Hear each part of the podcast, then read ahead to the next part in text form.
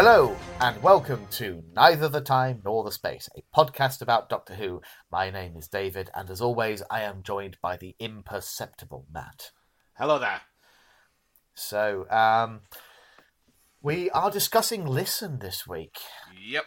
Interesting episode. I'm very excited to hear what thoughts you have on it. Um, but before we get there, um, how much preamble have we got this week? Should, can we, we, have we got a full hour's worth? Um, I've I've got a little bit, but none of it is that lengthy. Ah, well, that's good. Um, I, I'll let I'll let you crack on then because I've got absolutely nothing. I still haven't gotten around to reading part two of uh, Monstrous Beauty in Doctor Who magazine. So Uh, so no Time Lord Victorious. No week. Time Lord Victorious chat at all this week. Um, I, so I shall cede to you, and and, and uh, we'll, we'll see Yeah. what, what you've got in Well. I think I speak for the listeners, David, when I say we're not mad, we're just disappointed. Yeah, well, that's fair. That's fair. Right. So, just as a quick follow up from last week, Yep. uh, the BBC are yet to reply to my complaint about the cancellation of Maid Marian and Her Merry Men.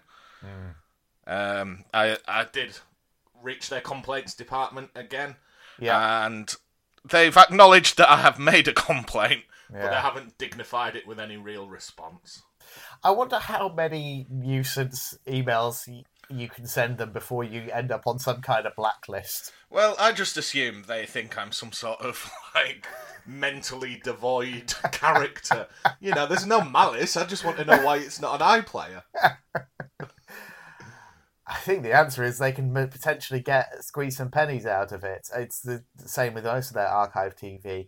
I would I would love it if all of the BBC's archives were just up available for free for everyone on iPlayer. I think that would be a great service. I understand why they don't do that. Um, Well, But- what am I paying my license fee for? I mean, okay.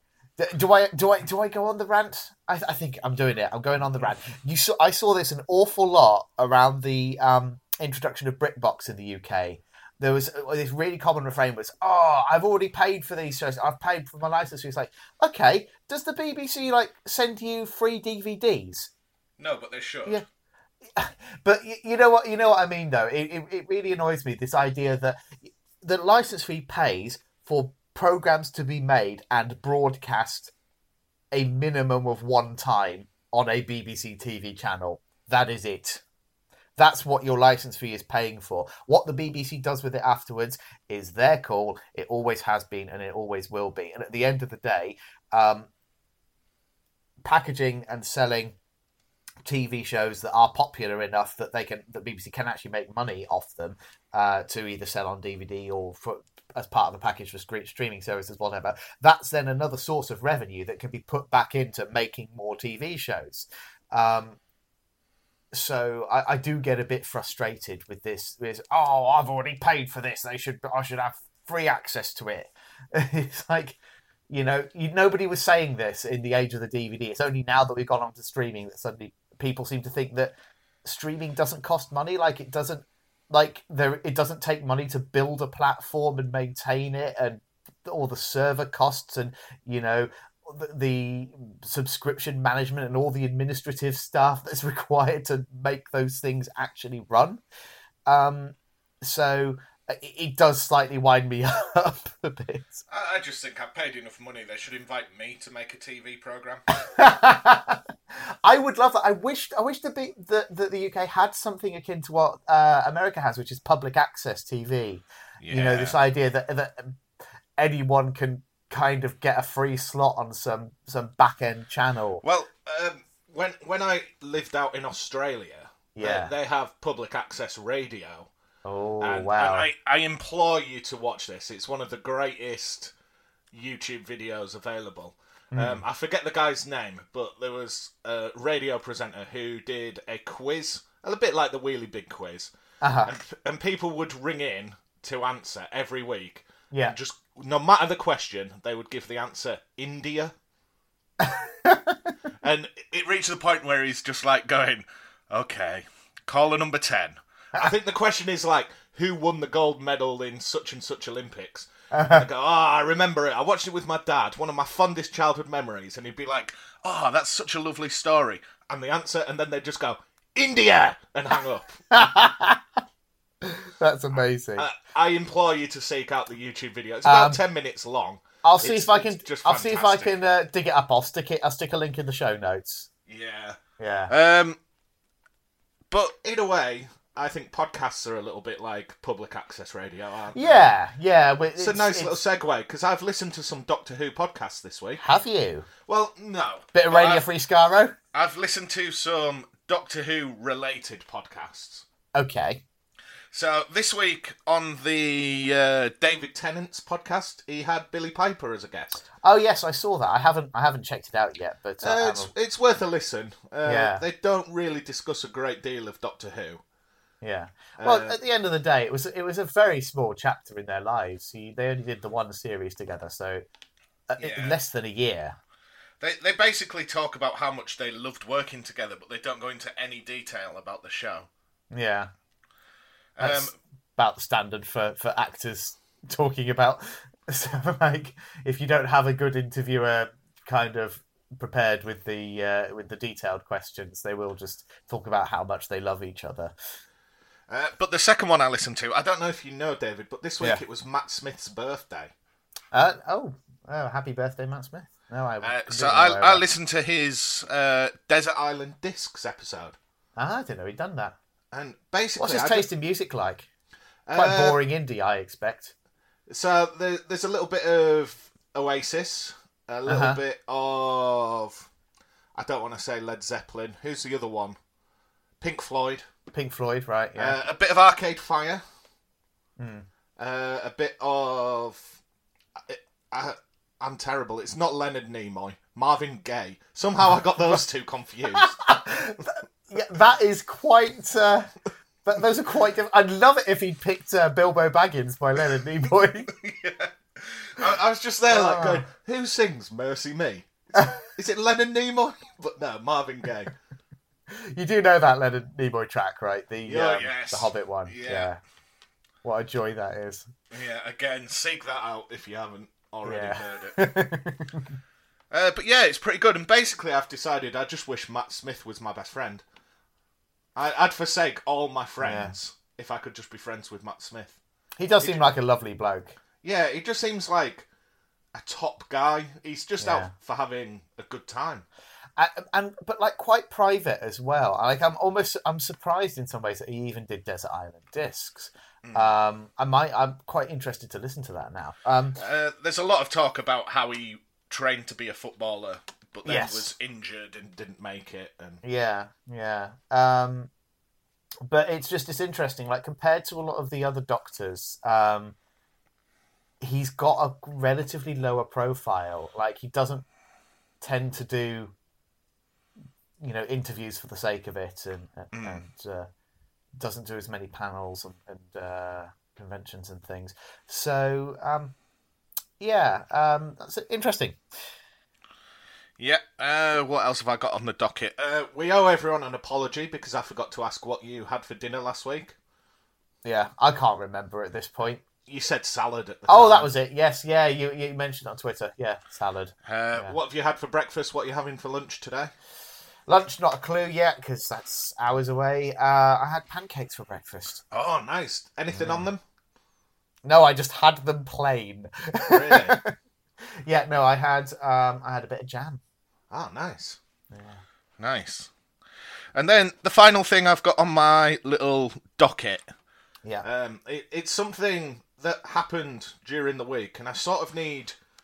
You know how sometimes I can be quite naive and not necessarily understand things. yes Uh, so I, I didn't want to raise this as a big issue without speaking to you first. okay Uh, and it involves our friends at the Married to Who podcast.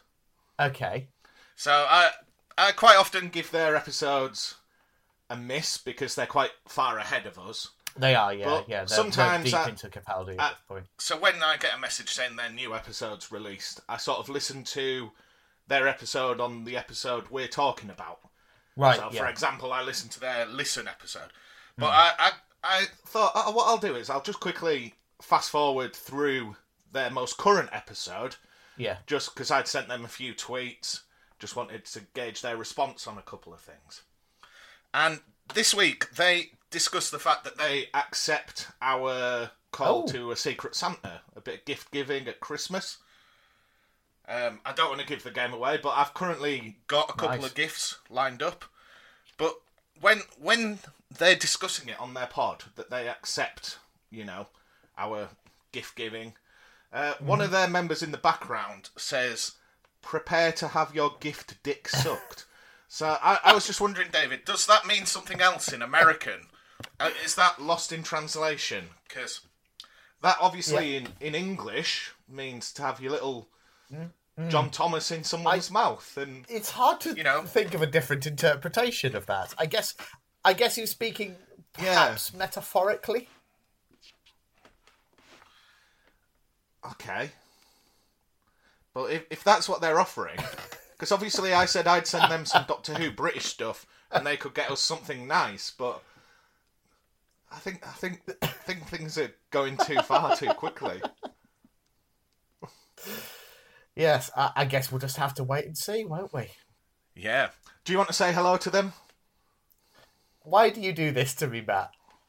Because I, I want people to enjoy what a good friend you are. I get the best of you, and I want to share that with the world. But you only get, you only get that because I've known you for years at this point. I it, it takes I, I am such a socially awkward person.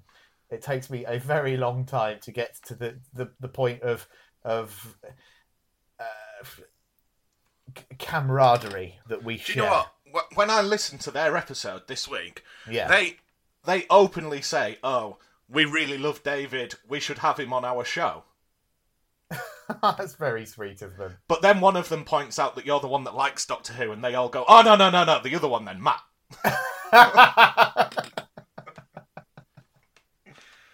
yeah, that figures. Yeah. so Um, say say hello. Hello. Fucking hell.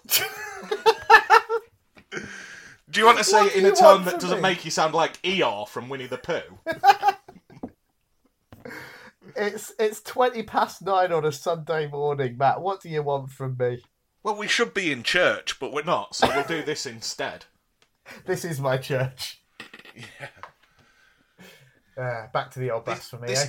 yeah, this is the sin that I repent when I go to church. Uh, so should we crack on with the quiz? right. So, just a little update since last week. Um, I, I think it's fair to say that you've been struggling for form in the Wheelie Big Quiz. I've I've had a couple of very poor weeks. Yeah. Well, said. we we ended last week's episode on a total of hundred and two pounds. So we were close. We, we certainly were.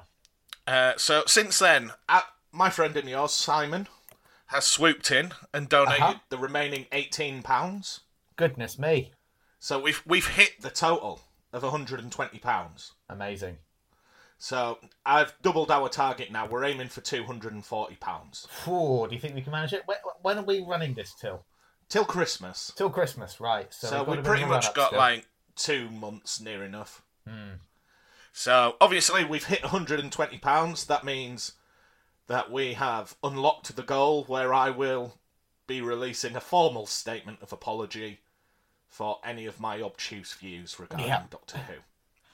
Uh, we've had a couple of other donations since then. Yeah. So obviously, I've mentioned Simon. He donated. Uh, we've had an anonymous one that says, "Consider this a bribe to give Listen a positive review."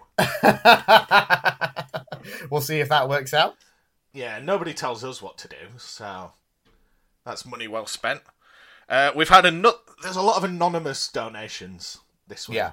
Um, so the second one is a five pound donation, and they've they've listed how they've allocated their donation. Mm-hmm. So there's two pound fifty to hear David say something bad about midnight. Oh, okay. I just need to do that now. Yes, please. Um, set design looks a bit cheap. Okay. Then there's two pounds forty nine to hear me declare his love for Patrick Troughton. Okay. Uh, so I like Patrick Troughton's hair. It's as dark as the stain he's left on British television. Uh, and then there's a remaining one pence donation that's just gone towards, in, in, in commas, inverted commas, the kiss. Oh. And then the final donation this week, Yeah. just just two pounds, anonymous again. It just says, "Talk about Robot Wars more. It's the only time your podcast has been good." I mean, when you're right, you're right. But Yeah. I mean, I appreciate the donation, but feels a little bit uncalled for. yeah. I I mean, it's they're not wrong though. They're not wrong. No. So that leads us into the Wheelie big quiz. It does. Okay. So every week we ask six questions mm-hmm. taken from Doctor Who Trivial Pursuit. Yeah. Again, totally stole this idea from our friends at Married to Who, That you did. but after their comments this week, I feel less guilty about it. Mm-hmm. So, six questions. Each question's worth one pound for a correct answer. If David scores six out of six, the total's increased to ten pounds for the week. Okay, let's do this. So, the last two weeks, David, you've only scored two. So, let's Yes. aim for higher than that. Ah, well, we'll see. I've been off my game clearly. Okay. So, the first question comes from the topic Time Lords. Okay. And I'll give you a big hint this has nothing to do with Time Lords. who who chose these categories? Like I don't know. Yeah. Just be grateful there isn't a question this week like, what is Martha's uncle's son's best friend called? yeah, Right. thankful for small So- mercies. For Time Lords, the question is what was the name of the ship carrying River Song that crashed on Alfava Metraxis mm. Yeah. when the Weeping Angel in its vault caused a phase shift in the warp engines? I could have in, been rude and interrupted after about three words in that question. Uh, it's the Byzantium. Okay, correct. So, next one from Companions. What does Turlough? Yeah. I thought you were going to interrupt after three words, so I just No, no, no, no. I'm not saying I can do that on every question. Saying that that uh, there was a lot of extraneous information on that first one. Okay, what does Turlough throw at the Black Guardian, destroying him in a blaze of flames? Uh, enlightenment. Like it, it's is is that what it was referred to? It's it's, it's the um whatever the light is at the end of enlightenment. I think it's just it's meant to be enlightenment itself, isn't it? I'll give you that. It's the Yeah. Enlightenment Diamond. Yeah. Okay. Go. Okay. Next one. This is from Episodes and Stories. What is the name of the house in which the Tenth Doctor meets Queen Victoria in Tooth and Claw? Torchwood. Correct. So three for three so far. So, next one. This is years and dates. Oh, this is not my strongest uh, category, but we'll give it a go. So, what 1970s sitcom links the Unicorn and the Wasp with Paradise Towers? That would be The Good Life.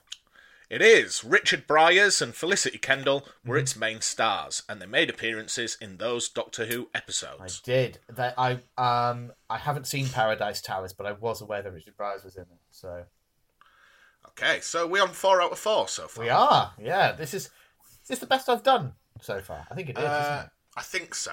Yeah. No Next pressure. one. This is from Monsters. Okay. How many people are trapped in the cloud belt above Sardicktown?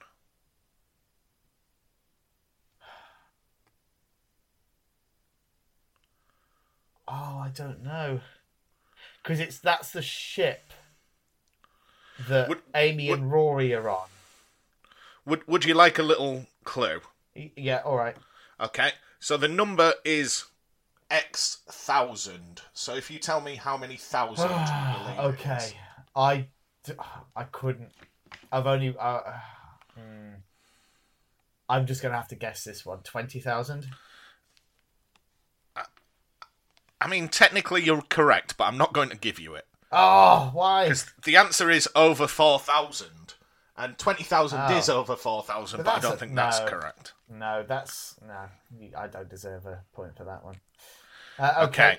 So Final one. We've we've, uh, we've we've we've lost the the the mega total there, but uh, Yeah. four out of five. I'm happy with this so far.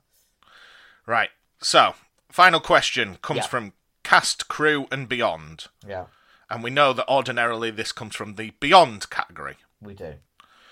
What was the name of the Kent airfield that Group Captain uh, Childers dispatched a squadron of firefighters from in Victory of the Daleks? Oh, God, how obtuse is that question? Okay, read it to me again. What was the name of the Kent airfield Kent that, Airfield. that Group Captain Childers dispatched a squadron of fighters from in Victory of the Daleks? I couldn't even name a town in Kent. It's not a part of the country I'm familiar with. Um, Uh, Whitstable is a town in Kent. I have Is a it? friend from university lives in Whitstable, lovely part of the world. yeah. Good oysters. Whitstable. Right, but I can't just say Whitstable, can I? I'll give you a clue. The answer isn't Whitstable, nor is it Ca- nor is it Canterbury. Uh, Canterbury's in Kent, is it? Right. Yeah. Uh, I think so. It's certainly close to Whitstable. Yeah, Whitstable's just a fun word to say. It is. Uh, I'm trying to think. The- Okay, I know this isn't even in Kent, but I'm because I'm pretty sure it's just a suburb of London. But I'm going to say Dagenham, No, Dagenham's in the Midlands, isn't it? isn't it? Oh, where's Dagenham? Uh, I just feel like in my in, I've got this sort of vague feeling in the back of my head that Dagenham has an airfield, but I could be making that up entirely. Well, the answer's Biggin Hill. Biggin So- Hill. So what's that? Four pounds for the week. Four out of six. I'll take it. Uh, Dagenham is a district and suburban town in East London. All right. So there you go. What is? Uh, people also ask, what is Dagenham famous for? Let's find out, shall we? the neighbourhood's rich industrial past was at the centre of the Made in Dagenham film, which dramatised the female Ford factory workers' battle for equal pay in 1968. But nowadays, Dagenham is perhaps better known as being the centre of a heated geographical debate whether it is in Essex or London. Oh, wow. Stay tuned for more Dagenham dates as we go. you know, last week the episode was so boring. I talked about Coldplay. This week we might discuss Dagenham instead. and what is and isn't in Kent? Yeah. Yeah, there's, Ah. a lovely, there's a lovely restaurant called the Whitstable Barn. I'd recommend that if you are around that part of the world. Mm-hmm. Uh, I'll be careful what I said because I visited a female friend from uni that lived there, and I'm of course married now, and I don't want my wife to like punch me if she listens to this. She doesn't listen to this. No, We've established that. no. Um, so one thing I did this week, Yes. David, I thought I thought you could volunteer your opinion on this. Yep. was on on a Friday. I like to put a little message out saying, you know, we're recording for listen this weekend. If you've got any questions, any queries, get them to us. Um, but this week, whilst I did that, um, I was putting together a wardrobe, Yes. uh, some flat pack furniture. So I just said, is anyone having a more boring time than me? Yeah. So I'm going to give you three scenarios, and you can pick which is the most boring. Okay. So option A is obviously putting together flat pack furniture Yeah. from Argos, little bedside cabinet. My, my general ex- my general experience with flat pack furniture is more one of aggravation than boredom. Um, I'll, I'll be totally honest. Yeah. I'm pretty certain my back is forever ruined. yeah. I, Having the like bent over to put that together. I don't know whether how clearly it comes across on the podcast, but uh, I mean, you know, Matt, I'm I'm not a I'm not a practical man, um, no, and I, I, I, I, would liken your skills to you know the episode of The Simpsons where Homer looks at the picture of the barbecue on his box. Hmm. And then he moves the box out the way, and he's just got a pile of pipes and cement and yeah, yeah, um, yeah, yeah, it's it's it's in on that sort of level. Uh, most of the DIY in, in our household is done by my partner, who who is much more capable than me. Um, so yeah, what are the other options? Uh, the other is waiting for an Amazon delivery, only to find out you've got the day wrong and you've been staring at the door needlessly. Oh, again, That's you see, from our listener, that's Kimberly. that's certainly that's very boring. But then it has that kind of like final victory lap of annoyance, which kind of I feel doesn't offset the boredom, but it but it it, it gives the, the overall day a slightly different character, if you like. And then the final one comes from our friend Jake, uh, married Yeah. to who, who spent the day watching 1980s Doctor Who. Or does he say which story? Uh, he's currently watching Trial of a Time Lord. I quite like Trial of a Time Lord, so um, it's it's waiting for the Amazon package. Oh, wow. Well Yeah. done. So, Kimberly, you are officially our most boring listener. Well done. Imagine Um, that. Imagine being the most boring person that listens to a Doctor Who podcast. I mean, yeah, it's it's probably stiff competition. Must be Yeah. said. Um, alrighty then. Uh, is it time to talk about Listen? It is. I'm, So- I'm, I'm hoping we'll have plenty to talk about. We'll see. Yeah. This is episode four of season eight It is indeed from the 13th of September 2014. written by the Moth himself, Yeah, and directed by Douglas Mackinnon. Hmm. who, I, regardless of how you feel about the story, bang up job on the direction, right? I would agree so, yeah, I would Yeah. say so. Yeah, So, David, yeah. is this a good episode, a bad episode, a good episode with bad bits, or a bad episode with good bits? if you'd asked me that after the first time I watched this episode, I would have given you a shrug, possibly with a little bit of a flail thrown in. I had no idea how to feel about this episode after I first watched it. Ah, you've gone Um, for secret option number five no uh, emotional attachment.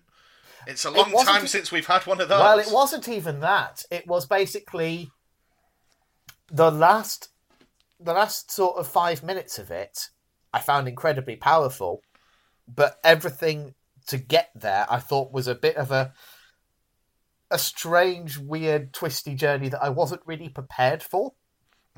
Because this episode breaks a lot of Doctor Who conventions. Uh, chiefly, like, you know, Doctor Who is at, at, at its heart, it's an adventure show.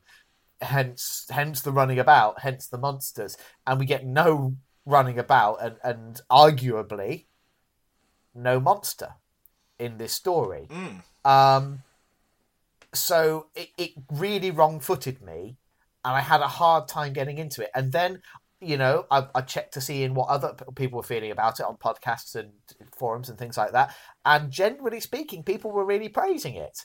And I was like, uh, what have I missed here? I feel like I've missed something.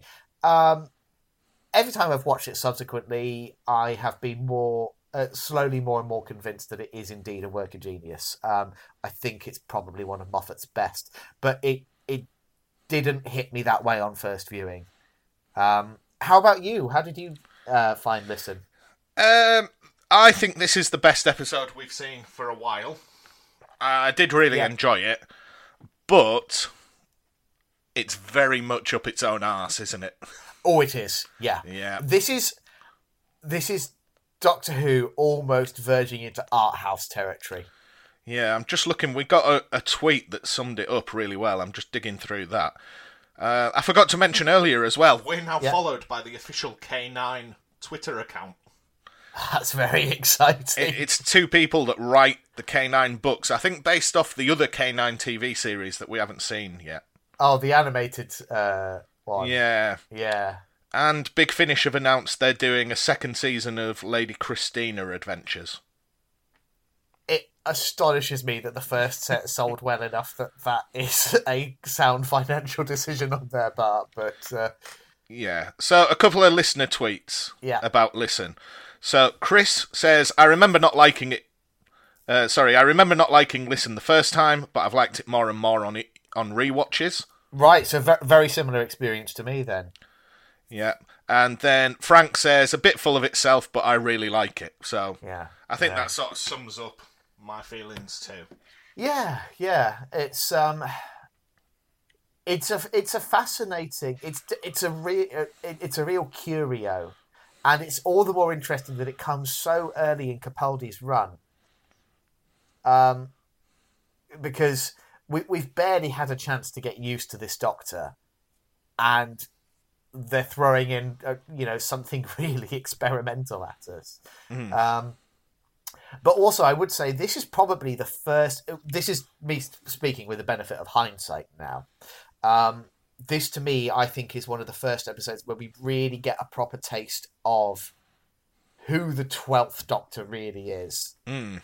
That sort of, yeah, that sort of professorial vibe that he has with his with his blackboard and his questions. Mm. Um, yeah, that sort of yeah. He just has this kind of academic quality to him, and uh, you also, I think, see a little more of the warmth and the humor Mhm. is you know kind of under all that icy exterior, um, which is which is which is quite nice because I think the first the first three episodes of his his series are really going out of their way to establish him as almost almost the nasty doctor. Yeah. You know what I mean? And this time around, he's not malicious. He's he's more just kind of blinded by curiosity, and is Well, potentially what- putting people in danger as a result of that. One one of the notes I've made is because when we reached the end of Matt Smith's run, Yeah, I, I said one thing I liked about his incarnation of the Doctor was his interaction and relationship with children. yes, And we see quite clearly here that Capaldi is the polar opposite of that. yes. There's, yeah, that, It- it's not that more he's- about that in depth. it's not that he's overtly cruel, he just has no time for their silliness. yeah. yeah, it's a, it's a really interesting uh, contrast, isn't it? Mm. Um, so I think that's probably enough kind of uh, sort of o- overall chat. Should, shall we uh, go, go through it in uh, a little more forensic detail? Okay, so we open with the Doctor sat on the TARDIS above Earth. Yes. And Good opening shot, isn't it? Yeah, well, it's something that immediately gets your attention. If it was just him and Clara in the TARDIS, like, where we going this week? Yeah, business as usual. Yeah. so something a bit different. Yeah. And he asked the question, why do we talk to ourselves when we're alone? Yeah. I mean, I don't. So, Never. I mean, occasionally, but I don't know. I, I tend to sing more than talk to myself. Oh, I talk to myself all the time. I mean, I- usually if I talk to myself, I'm like muttering under my breath, like, oh, fucking hell, or something like that. Yeah. So he says the reason we do that is because we know we're not alone. And Yeah. he says, if there's such a thing as perfect hiding, how would you know? He says that there's perfect predators, perfect prey, but there's no such thing as perfect hiding. Except there could be, but we would never know. Yeah. I mean, it's uh, it's logically sound. And he says, what would we do if such a creature exists? What would that creature want from us? Yeah. And as he says that, a piece of chalk rolls across the floor to him, and on the whiteboard, not the whiteboard, the blackboard, sorry, is Yeah. the word listen. Yeah. Now, I'm just going to put a little asterisk next to that in my notes because I want to talk about that later. Okay. So, we get the titles, Yes. and I still don't know if I'm on board with the new theme song. Um, specifically the music or the title sequence as well. Oh, no, I don't mind the title sequence. yeah, I I love the the, the whole clock face conceit of it um, because the, the whole thinking behind it was that the, the guy who did the original fan was like you know at the end of the day it's about a guy who travels through time why uh, uh, uh, or time and space the, the title sequence always always conveyed the spacey aspect but he kind of wanted to do something that emphasized time as well as space Um, so I think it's quite effective, and like the little cogs and stuff as well. It's good title sequence. I do really like this version of the theme. I think it's probably my favourite of the Murray Gold versions, just because it is very shrill, no doubt. It's it's a screechy sort of synth quality they've got, but I like that it's moving. It brings in more of an electronic flavour. His stuff tends to be just very orchestral and bombastic, and I, I like that it's it's moving back towards a slightly more um, electronic style. Okay, so after the credits, Clara is meeting Danny for a drink. Yeah. And I, I've just made a little note here because it doesn't go well. No. So- no, it does not. David, what's the worst date you've ever been on? Um, this is I, I I can't really answer that question to be honest because um, I'm quite unusual in that I met my partner when we were quite young and we met online, so we never really, I never really did dating in the conventional sense. Um, Have, you never been out and just had a bit of a stinker? we've not not not really. I'm trying to think.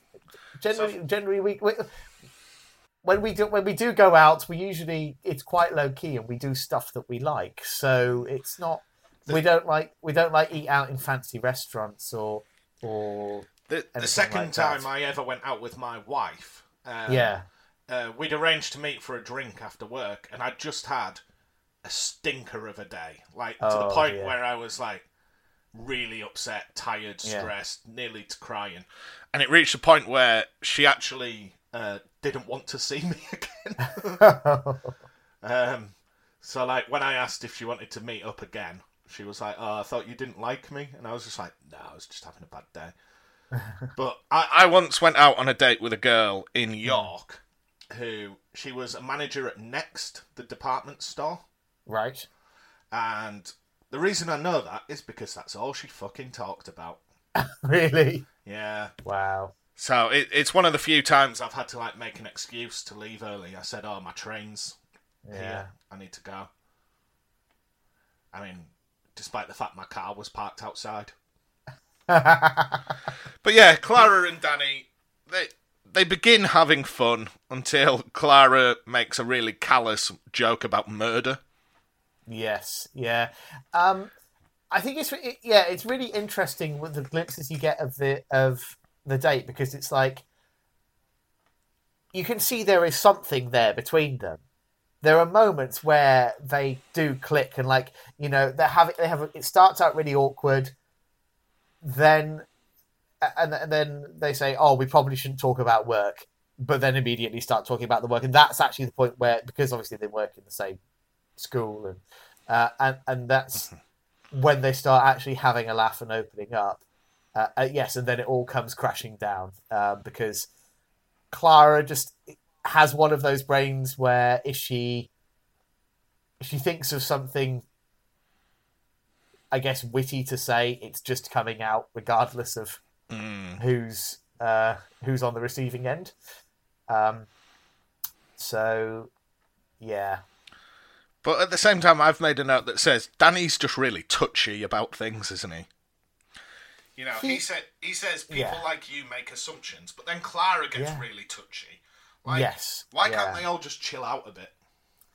I think the thing is tensions are already running high there. Um, I think with Danny, this is a really, I think this is a really important episode for Danny.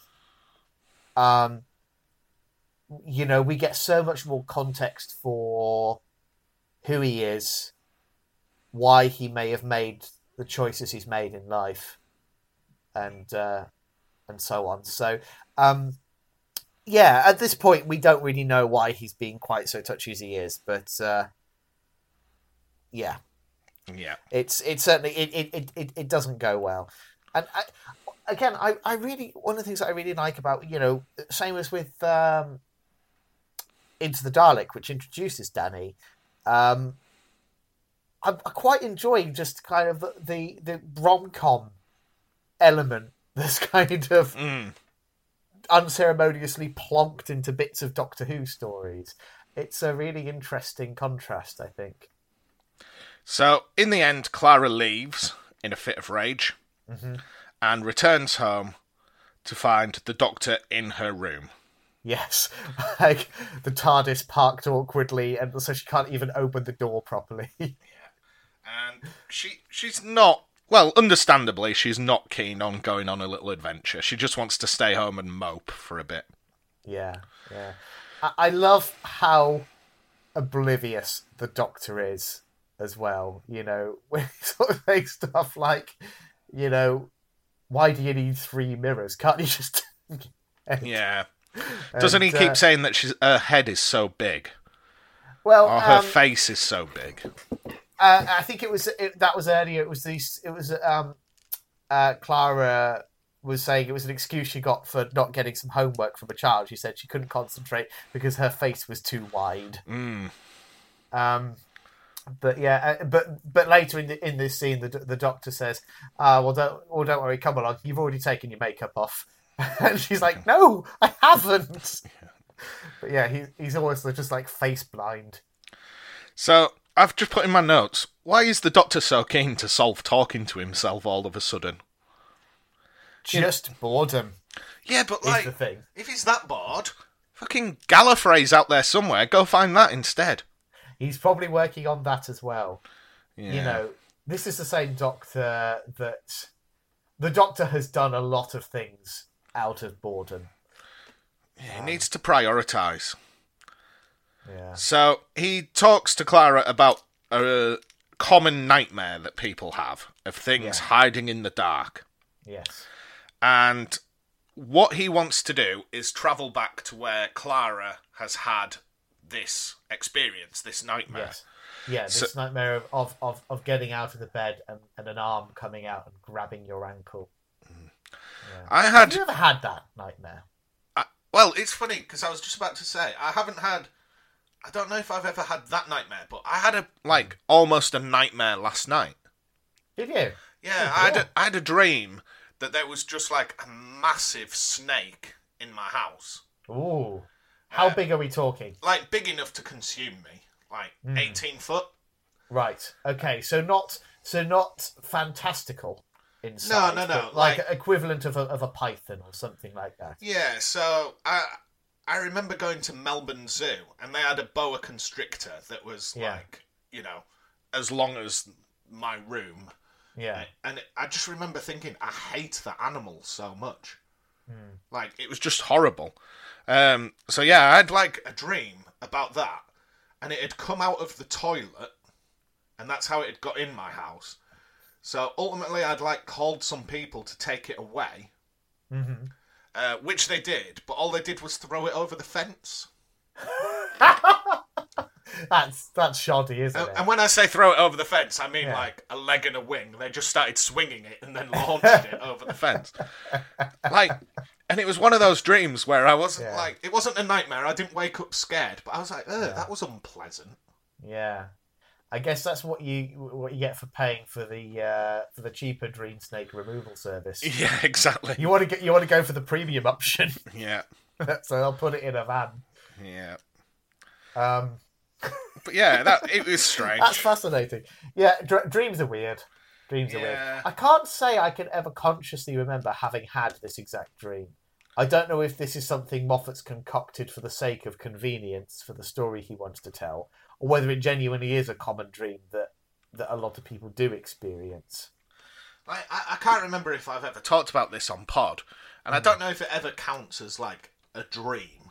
But one of my like most vivid dream-like experiences is Yeah. um, a few years ago. I did one of those sensory deprivation tanks. Ooh, what was that like? Uh, absolutely mental. Um, so it reached a point where I hallucinated. I assume it was a hallucination, Yeah. but I was talking to like my five or six year old self. Whoa. and like having like the most in-depth conversation I've ever had. So like going, you know, don't worry, you know, thing things might seem hard at times, but we get through it, you know. We've got a lot to be grateful for. And Yeah. just basically in the end when it opened, I was just crying my eyes out. Wow.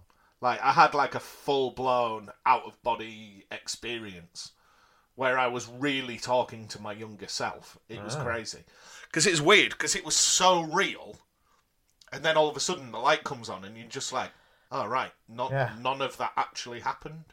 Yeah, a human brain. It's a fascinating thing. Yeah. Still don't understand an awful lot of it. No, no. So from there, because he's tracking when Clara had this nightmare, Yeah. he places her hands into like some jelly on the Yep. TARDIS. And I thought, doesn't the TARDIS hate Clara, or have they resolved that now? Are they friends? Again? That's fine. That was because of the whole Impossible Girl arc. That whole anom, you know, because she was kind of anomalous. Ah, right. Yeah. But they're okay now. Yeah, I'm trying to check when is the earliest um, that the telepathic circuits have been used for navigation. Um, whether this is the first one or whether there's any classic. I don't think I've ever seen it. Yeah, I'm looking here. Okay. Ah, no, it has. Yes, it's used in the name of the Doctor. Oh, so it? it's not. So it's. I, I can't find anything any earlier than that, other than like extended universe stuff, like audio stuff that's probably come after this. Um, but the eleventh Doctor linked Clara Oswald to the circuitry in order to retrieve from her mind the visual coord- coordinates of Trenzalore in the name of the Doctor. Oh. But then you know that that episode is is just a whole bunch of who the fuck knows what's happening. So sure. But anyway, yeah, this is the first I think really major use that where they like, you know, they show show it up close, and uh, it's a, it's an interesting concept. Um, So they they travel back to Clara's childhood, yes, and it turns out Clara was in a children's home as a child. Except she wasn't. yes, Because at the time of launch, she was distracted. She was focused on her flawed date with Danny. yeah, because her phone starts ringing. That's it. So it de- derails her her mind, and she's assuming that it's Danny ringing, and uh, So, yeah, so we know they're in the wrong place. Clara Yes. meets a young boy called Rupert Pink, yes, and I, I'll be honest, I thought that was going to be like who they adventure with, and at the end it was going to reveal he's got a younger brother called Danny, but it Right. turns out Rupert Pink is Danny. Mhm. Just for the sake of clarity moving forward. yep, Uh, the doctor begins scanning for nightmares and he meets Reg, who he questions about unusual events. And Yeah. I like this bit because he says things like, Have you ever noticed you'll make yourself a cup of coffee and when you turn round, it's just not there? yeah, And when Reg goes to look at his coffee, it's not there. there. And when he turns back, the doctor's not there. But the next scene is just the doctor drinking his coffee, walking down the corridor. yeah. It's really everything. The, the performances, the editing. That's a perfect little moment.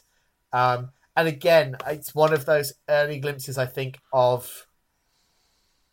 You're seeing a bit more of the Twelfth Doctor there, like. Yeah. there's a there's a, you know for all of his coldness there's actually kind of almost a cheekiness to him at times um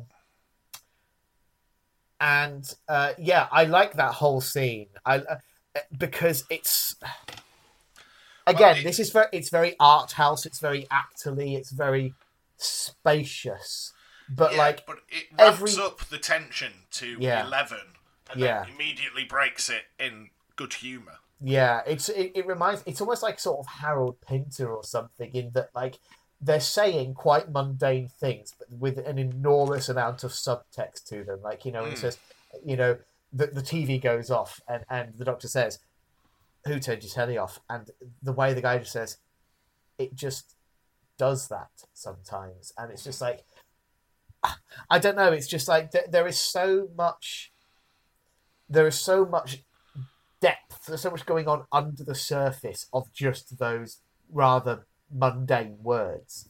Um, so yeah, really, really well written and well performed scene. I think.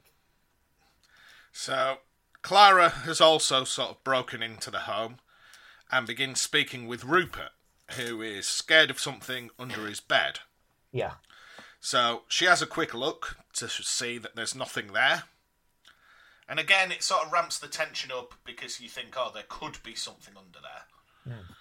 And eventually, to prove there's nothing under there, she climbs under, and so does Rupert.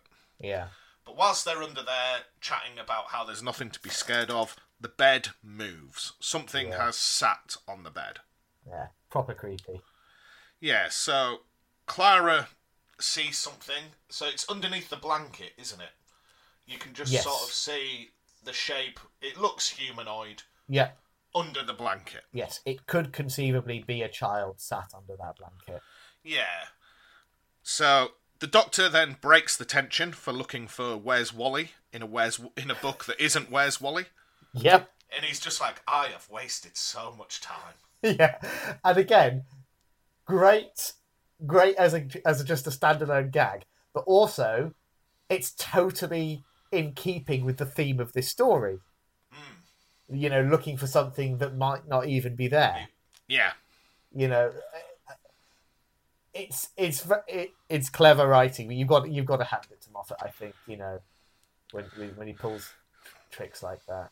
So it's at this point where the doctor says, whatever's in the bed could be a child, could be a friend playing a Yeah. pr- prank, or it could be something far more sinister. So he Yeah. implores everyone to turn their back, and Yeah. he simply says, just leave, just go. is this be- i think what happens before just before this moment is probably one of the key scenes where he's giving the speech to To um, Rupert to, about to how, rupert fear is a superpower yeah, which of course comes back up later in the episode uh, and and again another i think important moment for the 12th doctor in that as as you say like he's not he's not good with kids in the traditional sense. Like we see clara she's in this scene she is very good at putting putting this this frightened child at ease being like like a friendly big sister kind of vibe. Whereas the doctor is this like very wise but rather scary uncle you know? Yeah. Well, I, I I only found this out when I listened to the Married to Who review of this episode. Yes.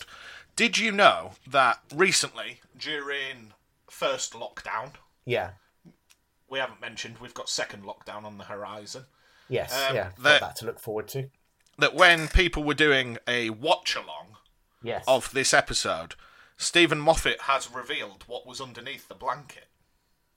oh has he Yeah. Do you want to take a guess? what you mean what was actually used for filming No, Or like in canon, what he in plot, what is underneath the blanket? Uh, I don't because I think the whole point of this episode is ambiguity, and I can't imagine he if he did suggest there was something specific that he was doing so with a straight face. Uh, well, he, he revealed that it was just another child, just a friend messing about. Yeah, Which, I mean, well, there's no reason it couldn't be. That's the whole No. point, you know. but like you say, I think the I think the genius with this episode is in not knowing. Yes, absolutely. That's the entire crux of it, which is why, I, I, as I say, I feel like Moffat's got his tongue in cheek there. So You know, from there, like I say, the doctor tells it to leave. yeah, It does. So, in order to keep Rupert safe, Clara begins putting toy soldiers under the bed. yeah, And the boss of the soldier, the one without a gun, Mhm. is called Dan the Soldier Man. yeah. Can So you we- get the subtext there? Yeah, if only there was a character called Dan the Soldier Man. Well, not, not even that, but like the whole idea of uh, the bravest, the, the leader, the bravest one of all, so brave that he doesn't need a gun. Yeah. Who does that make you think Where have we seen that before? Yeah. Oh, Um, is, is now a good time to mention as well, just in Yeah. case you didn't know, David. In Yeah. many ways, the Doctor's a bit like Robin Hood. Oh, you know what? I hadn't really considered. If you that. hadn't picked up on Yeah. that last week, No, um, now you mention it. just yeah. with a rewatch, I thought I'd Yeah. point that out. Yeah, yeah. I'll keep that in mind next time I watch it. Yeah. This episode is so much better than last week's. They're different beasts. It is fair to say. a different beast in that like this is a noble dragon, Hmm. and last week's was like. I'm trying to think what's like the worst D and D monster. Not even. It's not even an owl bear. What you got against owl bears? Um, no, I quite like owl bears. I was just trying to think of something crap. Uh, this mu- might just be. Oh no, just an orc, but like the worst type. I don't even know what the lowest. Ch- I'm not going to get into D and D. Let's It's- move on. yeah. Um, Um, so Yeah. once once Rupert is settled, uh, I like that the doctor just taps him on the head, puts him to sleep, and says, "Oh, dad skills." Yeah, yeah, because because the, the he's like, oh, can you read me a story? It'll help me get to sleep. And he's, he's he goes, once upon a time, to pops his fingers on his forehead. The end, and bomb out cold. Yeah. Yeah, So the doctor then asks Clara if she has any connection to Rupert. yeah, Just how how did they end up here, Yeah. basically. Um, and it's important to note that the doctor gave Rupert, when he put him to sleep, a dream of being Dan the Soldier Man. yeah. So I wonder Yeah. how that ends up. Whoa, indeed. Yeah. Um, I think it's interesting and worth noting that Clara is really evasive throughout this story. Hmm. She does not answer straight questions whenever the doctor asks. You know, she never gives him an answer as to why they've ended up there. Later on, she never gives him uh, a straight answer when he asks if she has any connection to Orson. And uh, yeah, she's just super cagey. In the same way that she's actually su- super cagey with Danny. Because, you know, later on, she's, you know, he's saying, like, you know, Danny's asking her for straight answers, like, you know, I want to know what's going on. And she does not provide that information. I mean, understandably, because I travel with a with a, with an alien through space and time, is not the sort of thing you blurt out on a first date. No, but, but, she was uh, she was more than happy to tell those two kids she was looking after. Yeah, well, they were they were they were supposedly sort of blackmailing her. Though I Yeah, still I still maintain she could easily have called their bluff. I wonder what they're up to. I wonder if they go to the same school that she Do you works at. actually wonder? Do you actually care Well, about what they're up to? there's just a real leap in logic where she's like the primary caregiver for two kids, Yeah. and then it's just like new series. Fuck off! I'm a teacher now. Yeah. I want. You know what? I don't. I don't. It is jarring, but I don't mind it. I'm glad they ditched them. Though I'm sure you know, give Big Finish enough time. Oh yeah, I'm sure they'll be doing. They'll have their own four box set spin off. yeah. Uh, If Lady Cassandra can get two series, How are they doing a second series of Lady Cassandra? Who bought? well, initially, Uh, uh, okay, can I just say to any listeners, if there's any chance that a listener of ours, um, statistically unlikely, but if anyone that listens to this show actually bought the Lady Cassandra Big Finish box set, can you just drop us an email? Let us know. Is it actually good? Do you do you have any buyer's remorse? Yeah. But also, if you did, you're banned from listening to future episodes of our podcast. or how about this? Instead of buying series two, make a contribution to our charity collection. Yeah, why not? Why not? See, because at first I thought I'm, I'm going to go off on a Lady Cassandra tangent here. At first, when I saw the tweet, I thought it was like somebody parodying. You know how sometimes you know, Yeah. like the Onion, where it pretends to release because it was by a Twitter handle, Big Coffinish, but Yeah. that was just Big Finish on Halloween yes. changing it to coffin. So I was like, wait a minute. When you click the link, it does take you to Big Finish. yeah, yeah. No, they've they've done some uh, deep cut spin-offs. Yeah, sixteen pounds ninety nine. Mm, that's the thing; it's not cheap. Like I, I'm okay with occasionally when I've got the spare cash, which isn't often, but when I do, um, potentially picking up something like as I say, I, I picked the War Doctor setup not not too long ago. Uh, finished it quite recently actually. Yeah, but that makes Um, sense because that exactly, can fit into the canon Yeah. of Doctor Who. Imagine, Exactly, and, and, and it's the most underexplored incarnation of the Doctor. Like, imagine if is- you watched Planet of the Dead, Mm. and like your takeaway from that episode was, I'm really interested in this character. Like, yeah, what? I'm where not- I'm not she go on her magic bus? I'm not interested in this lesser character, the Doctor. You know, I can't imagine he has any Yeah. good adventures. Yeah, But this posh woman on a bus. that's what I need more of. Yeah. Yeah, I mean, apparently there is a market for it. I, I think Who when we we reach judge? When we reach episode two hundred of our show, it's going to be poetry contest again, but you have to write fan fiction of Lady Cassandra. All right, I've completely lost track of where we are in this episode. Um, right, so Clara asks the doctor to take her back to her date after she stormed off. yeah, So she apologizes to Danny, but then calls him Rupert. Yeah. And What that? That's just like a total brain fail moment, isn't it? yeah, Like it, so it's excruciating. he points out that he's never told her that's his name, Yeah, and he immediately becomes really stressed and kicks off. and and Clara is such a bad liar as well. Mm. Like in the scene where, where she's just like, "Oh, um, no, I think somebody from the the school told me that." I try. You, you know what I mean? It's just like. Mm. Oh, So, I Danny mean, I- I- to be clear, uh, Jenna Coleman's performance in that scene is, is brilliant. Like she's very good at portraying someone who is failing totally to, to, to come up with a convincing Well, cover. We, we mentioned this, well, basically since Clara's appeared, Yeah. that she's so much better in this series now that she actually has something to do. Yes, yes. That she You she know. has a character. She has wants and needs. Mm. You know, she's a human being. Um, and yeah, you you suddenly you give a good ca- actress like uh, Jenna Coleman a, a an, an actually rounded character to portray, and lo and behold, she can do it very well. Mm. because a lot of people were blaming, and I remember clearly in, in series seven when she first appeared, people were, were saying that she's like a terrible actress, and the whole time I'm thinking, well, no, she's just not been given enough to do.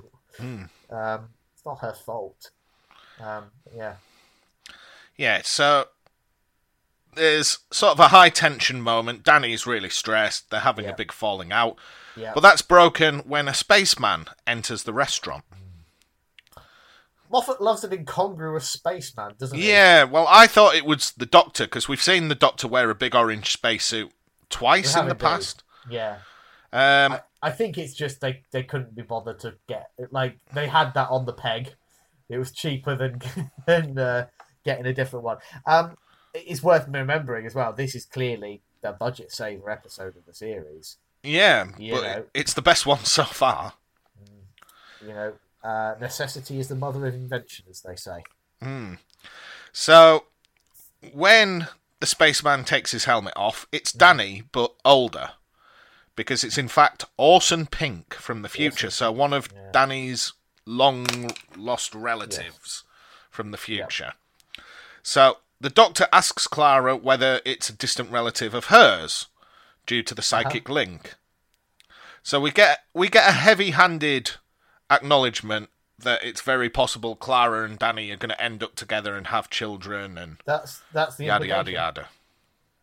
hmm So the Doctor, since we saw him last two scenes ago, took himself to the end of the universe, where there's nothing to hear. Yeah, And Orson is a pioneer time traveller who got shot too far forward.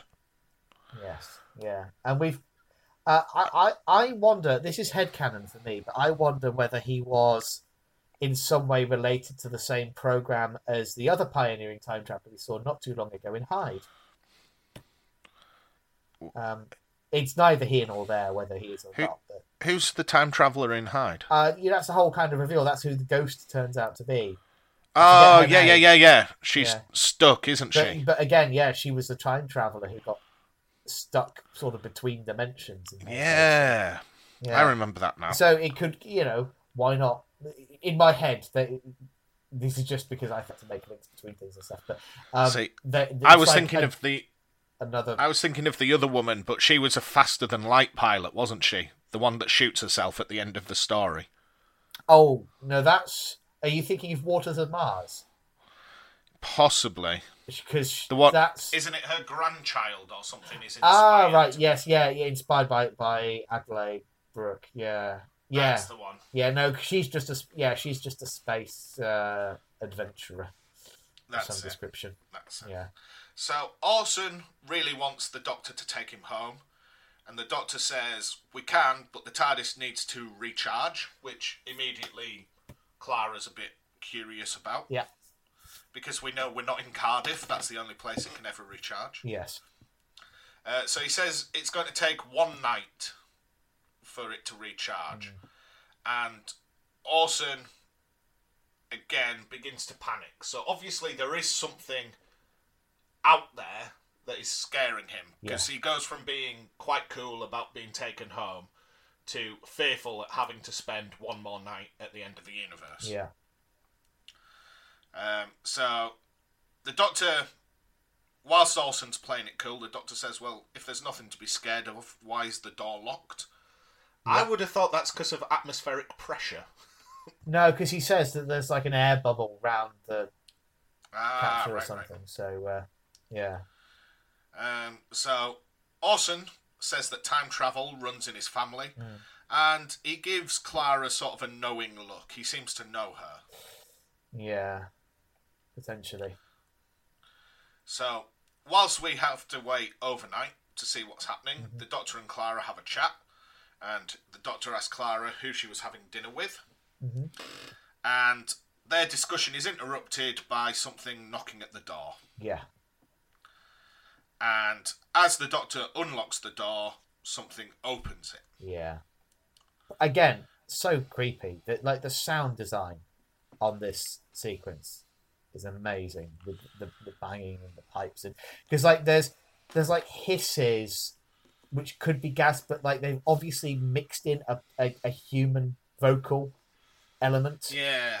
um Again, it's it's the fact that you don't know. It could Hmm. literally just be the space station failing, yeah or it could be something far more sinister. yeah And again, I think that's what I really liked about this episode. yeah it doesn't give you the answers You know, my perception of what it could have been will be totally different to yours.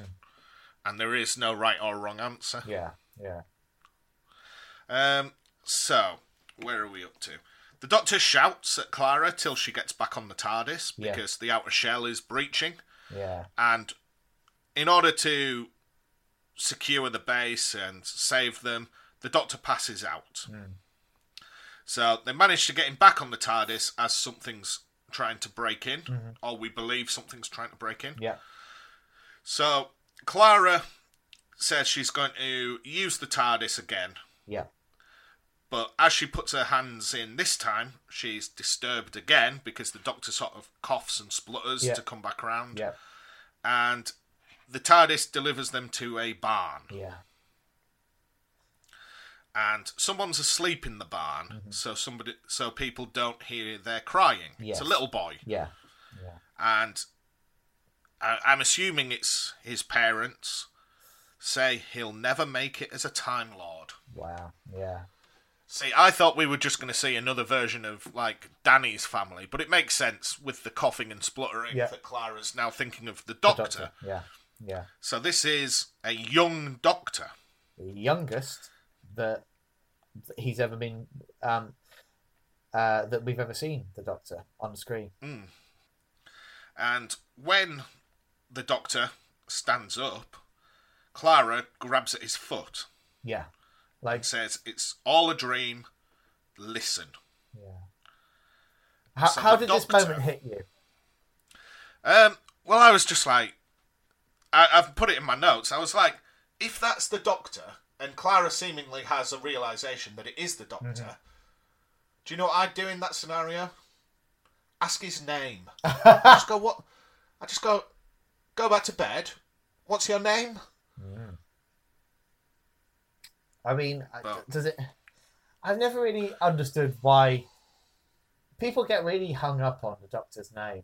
It's I've never really considered it to be an, an important factor, to be honest. Well, well, for the last two series, every episode's ended with someone shouting Doctor Who. Yeah, I know, but but, But that, then that it's kind was of resolved that- yeah, The Doctor is his name. yeah, and also. E- e- even then, I've, I, I I don't love that as a as an arc because it's just I feel like it's it's a bit I don't know. I didn't mind. I don't mind it in the context because it's kind of building up to the fiftieth and all the rest of it. But it's not. To me, it's not an. It's not the the important part of this show. No. Whilst the Doctor, it's important the Doctor is a mysterious character, but the mystery of the Doctor is not what is ultimately driving the story and my, my interest in this show. Um, but anyway, you know, takes all sorts. Um, the, when I Yeah. when this scene when the, when I saw this scene for the first time, I my my, my brain exploded. Like uh, honestly, especially the moment when that's coming up in just a second, where like he, where Clara is obviously realizes that this isn't just any barn. This is a very specific barn. Um, Yeah, well, I, I, I just like any story that's got a good old bootstrap paradox in it. yeah, yeah. You know, And- I, and- I'm all about that. Yeah, and you know Mo- Moffat specializes in them, and uh, it- it's a doozy one. uh, uh, Of one, this one. Uh, yeah, it's it's Yeah. really powerful, and like obviously Clara's little speech here, she kind of reiterates what the Doctor was saying to Rupert Pink earlier, Yeah. and so basically, yeah. everything we've seen this episode is the result of this interaction with the Doctor as a child. yeah, yeah, and So we find out that's why he's so obsessed with solving this mystery. yeah, potentially this is what starts it all for him. Um, Hmm. And uh, she she also says the line, "Fear makes companions of us all," Yeah. and she is quoting, unbeknownst to herself, the First Doctor. oh, really? Sa- says that in his first story. Yeah, Ah, um, so actually, he's quoting her. yeah. Again, um, so yeah, it, it's all. If it wasn't so good, I would be very annoyed with Steven Moffat because it's so like, do you know what I mean? Like he's it. It is so clever, like capital C clever, that he, he he's lucky that it's also capital G good in this context. Do you buy into? I know that from looking on Reddit and Yeah. what have you, that a lot of Doctor Who fans have a problem with how important Clara is in the Doctor's overall story. You know, things like this where she's having an impact on him as a child. Yeah. Do you buy into that? No, I don't. I, well, I, I mean, I, I, I will admit, yes, it, she, obviously, Moffat has written her and the things that she does in such a way that she does become a very significant uh, companion, like more significant than some of the others. Like you know, has a has a greater overall impact on his timeline than say Dodo, or you know, Yeah. or or whatever. But that doesn't bother me, no, because that's that's storytelling, isn't it? You want your Yeah, characters plus- to be important. Plus, I like you say, I think if the story's this good, you can look past that. Absolutely, absolutely. Um, so yeah, no, doesn't. Like, if the episode just ended with Clara going, "By the way, Doctor, I'm your mum," like, Yeah. I, I don't think we would forgive that. that would, yeah, that would obviously be too far. Um, but uh, yeah, yeah, I, I- so I, I, Cl- I think it's it's so it's so important to me as well. What I really love is is that seeing this early glimpse of the Doctor, and at the end of the day, he is a sad, frightened little boy, and it's uh, to, I think it's very strongly implied that he's basically a foster child. Or, or, or- something like that, or he's also in a children's home. You know, I don't think it's a coincidence that that, that it was a children's home for for uh, Rupert Pink. And there's a line in the dialogue between the, the man and the woman that we never fully see, where she says, "What?" Uh, uh, something like, "Oh, why, why, why didn't you come in and, and, and sleep in the house with all the other boys?" Um, I I think there is a very strong implication with that that that you know he's not with his sort of parents. Yeah, well, we know here. he's from like Yeah. an aristocratic background, don't we? Because he told Robin Hood, or Robin Hood told him. Well, insofar as we we know the. I don't want to get too hung up on Time Lord Society because it's it's so contradictory. Everything about the Time Lords and, and, and mm. stuff, you know. But at the end of the day, that they are Time Lords. Like if you to become a Time Lord, you have to go through the Academy and go through, you know, the, whatever we, we we've seen of that. You know, we know that's where the Doctor meets the Master and and, and- and so on and so forth. But then, by going through the academy, becoming a card carrying Time Lord, you are then pot one of the elite on Gallifrey. Mhm. So, in that sense, it's aristocratic. It's not. It's not aristocratic in the sense of hereditary titles. No, so it's more like a a military title. Yeah, if you like. Yeah, Yeah, like a rank. yeah, yeah. Absolutely. Um, Right. So we find out Clara has caused all this, and you know she's the reason the Doctor has this obsession with this fear. yeah, So she returns to the TARDIS. yeah, The Doctor is sort of stirring. He wakes up, and Clara says, "We need to take off, and you can never ask me where we've been." yeah, And I, I kind of like that because if you go back a scene where the Doctor's shouting at her, Yeah. he's like, "Look, I'm in charge. You follow my instructions." yeah, Whereas actually, we sort of get a bit more of a team dynamic between them here. yeah, So, Clara talks to the doctor a little bit, and we find out that the barn where the boy was sleeping is the same barn where the war doctor took the moment. yeah, yeah. So everything's coming full circle. Yeah, and, and again, I, I, I- love that. I, I, I love that about you know. You, some people might find it over egging the pudding, but it, I, no, it's perfect to me. Yeah, So, the Clara, sorry, Clara has taught the doctor how to be brave. yeah, Uh, she herself becomes brave enough to talk to Danny again. yeah, and she goes to his flat and they sort of resolve the whole date situation. yeah, yeah, But we see that she leaves Danny the soldier with the doctor as a child. yeah, So there's a little symbol of braveness there. There is, yeah. It kind of it's it, again, it's it's you know if you take that su- subtext of you know the soldier without a gun, fighting the good fight, but but doing so with with brains rather than with weapons. It's uh, yeah, it's it's it's potent stuff. I think it's fair to say. And you know what's what's the other greatest tragedy that it, it's I only really I'd never really thought about this before you know, the doctor in the back of his mind is we mentioned it earlier, he's he wants to find Gallifrey again. The TARDIS was there on Gallifrey. Oh yeah, But Clara said to her, We have to leave. but that I was going to say that's early Gallifrey. Will that be time locked? Well, that's the thing, because the, the Doctor has he, he knows it's hidden away in some kind of pocket pocket universe, but we know the TARDIS can go wherever the hell it wants to if it thinks it's the right time. Um, And so, yeah, by using the telepathic circuits, Clara was inadvertently able to circumnavigate and get to where Gallifrey is hiding. But it was, you know, she needed to keep things preserved, basically, for, for them to just go away and not think about it. Um, So my my main Yeah. question, my main takeaway from this episode yes.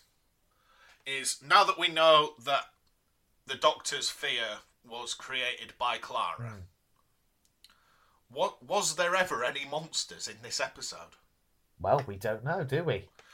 Because who wrote "Listen" on his blackboard? Well, that's the thing. There's a little bit of dialogue towards the end where Clara says, "Well, it looks like you're handwriting to me," but and the doctor's like, "Well, I wouldn't write something down and then forget about it." But but then earlier he's talking with that guy who's saying, like, "Do you ever pop your keys down and forget where you put them?" Yeah, You know, mem- the whole thing is memory. Memory is fallible. Um, It's an incomplete, thing. Our, senses can lie to us. Our brains can trick us. Um, I, I, and I think, as I say, the, the whole point to me is that we don't know. I don't. I, I don't have a definitive head canon answer to this question. In the same way that personally, I don't have a definitive head canon as to whether or not uh, whether the the half faced man jumped or was pushed. That's mm. you, know, you know in deep breath. To me, the appeal is in the ambiguity, in the not knowing. Yeah. So, I, I, and sort of the hope that we will find out at some point. Yeah, maybe if we need know, to. That, if there's another story just... in this space to be told, maybe. Mm. Um, one little question I wanted to ask for you before we wrapped up: uh, Did you find this episode scary? We're, we're recording uh, this on uh, the day after, you know, Spookmas Eve. Yeah, I don't know. I don't know if I'd go as far as calling it. It wasn't scary in the sense of like jump scare or overt horror, mm. but it was cerebral, mm. wasn't it? It was. It's certainly. It's there's, creepy. There's like a sinister tone to it. Yeah, it definitely promotes unease. Um, I, I, only ask because uh, the Doctor Who month, uh, Doctor Who magazine this month. Um, did uh, a rundown of, of top 50 scariest Doctor Who monsters and moments. Uh, and this came in at number one. Oh, really? And I think I think they're being a little bit cheeky. I don't think it's the scariest. I don't think many Doctor Who fans would say it's actually the scariest. But what it does do is it, it provided them an opportunity to say on a thematic level, what's what's scarier than than fear itself this what what this this episode is about fear in the abstract. What episode would you rate as scarier? Um, to me, Blink is the scariest, uh, the most scared I've ever been watching an episode yeah, of Doctor that, Who. That's what I thought. That yeah, that initial first time we see the weeping yeah. angel with its big, horrible, yeah. scary face. I, am sure I, must have. it's an oversight if I didn't mention it when we did the episode on Blink. I'm sure I must have. But the first time I watched it, I watched it about two a.m. in in when I was a student, um, like in sort of quite a dingy flat, um, on a laptop by myself. Um, and yeah, it fair put the willies up me. it really, did.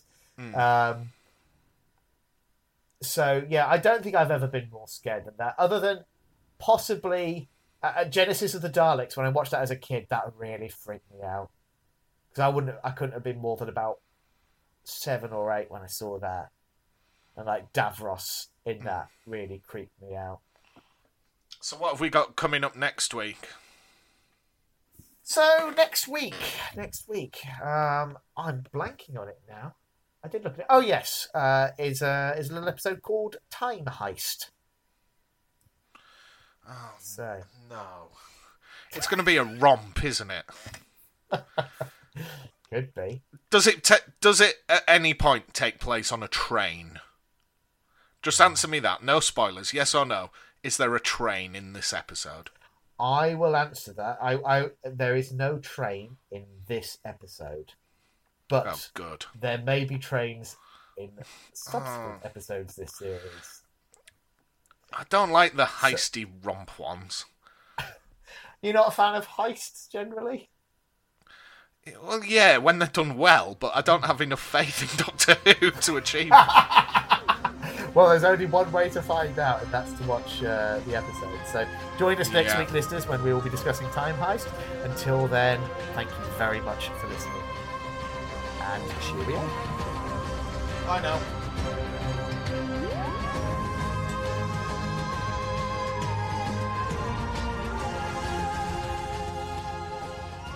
Thank you for listening to Neither the Time Nor the Space. If you wish to contact us, our email address is timenorspacepod at gmail.com and on Twitter we are at timenorspacepod.